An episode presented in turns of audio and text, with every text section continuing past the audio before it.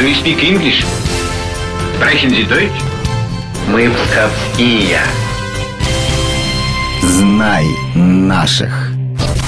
Решительно всех приветствую. У микрофона Алина Махиня.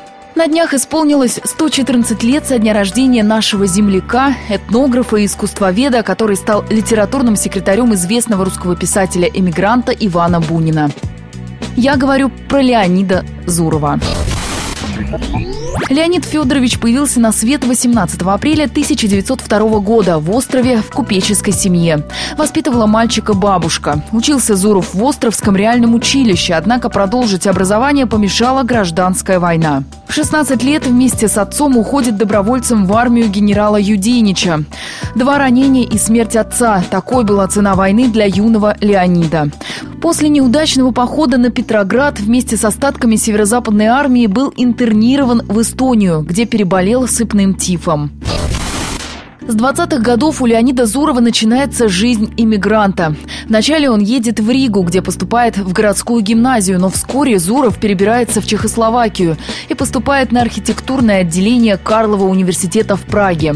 Кстати, с юности Леонид Зуров хотел стать именно архитектором, однако материальные трудности вынуждают его вновь вернуться в Ригу, где он работает маляром, грузчиком, а потом начинает печататься в детском православном журнале. Серьезно занялся литературой Леонид Зуров после 23 лет. Свою первую книгу «Кадет» он посвящает офицерско-юнкерскому восстанию в Ярославле. Позже сборник рассказов о древней истории Пскова и Псково-Печерского монастыря привлечет внимание Ивана Бунина.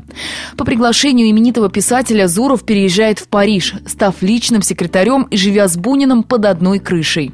Вот что писали о нашем земляке в эмигрантских кругах. На Монпарнасе он предстал как добрый русский молодец, высокий, румяный, сероглазый, русый, как бы прямо вступивший из древнего Пскова на парижский асфальт. Бунин увидел в нашем земляке настоящий художественный талант и не прогадал. Произведения Леонида Зурова печатают в крупных зарубежных журналах и газетах, а с 1930-го его принимают в Союз молодых писателей и поэтов. Еще до приезда в Париж после посещения Печор Зуров пишет повесть «Отчина» об истории Печорского монастыря и Псковской земли в годы Ливонской войны. Позже он опишет жизнь в острове и его окрестностях, о которой парижский свет прочтет в романе «Древний путь».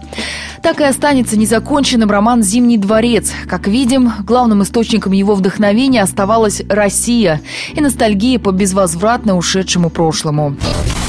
Уроженца Псковского края привлекала не только литература. Леонид Зуров проявил себя как этнограф и археолог.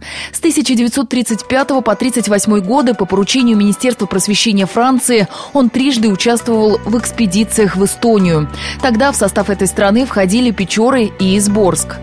Заведующая отделом обслуживания Островской центральной районной библиотеки Алла Васильева рассказала об этом периоде жизни Зурова изучал быт русских крестьян, фольклор их изучал, обычаи, на свадьбах бывал. Еще, оказывается, был и фотограф. Он фотографировал, например, территорию Печорского современного района, в Изборске фотографировал.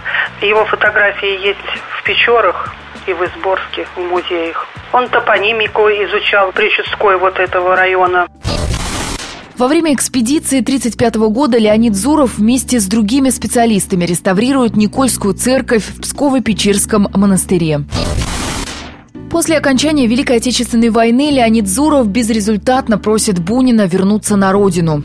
А после смерти Ивана Андреевича и его жены Зуров становится наследником архива русского писателя. Кстати, прототипом креста, установленного на могиле Бунинах, стал Труворов крест в Изборске. Считается, что крест был изготовлен по зарисовке Леонида Зурова с древнерусского памятника.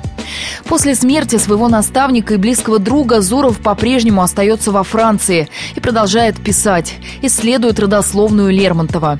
Его многострадальная жизнь оборвалась в 1971 году. Похоронили его на одном кладбище с Буниным во Франции. Сегодня о связи Леонида Зурова с нашим краем напоминает мемориальная доска на здании бывшего реального училища в острове. Да парочка его книг, выпущенных в России после падения железного занавеса. Вообще, по мнению специалистов, именно книги Зурова останутся в русской литературе как правдивейшие свидетельства очевидца русской трагедии и русской стойкости. Это ли не повод увидеть их на полках наших библиотек? На этом все. Знай наших вместе с «Маяком».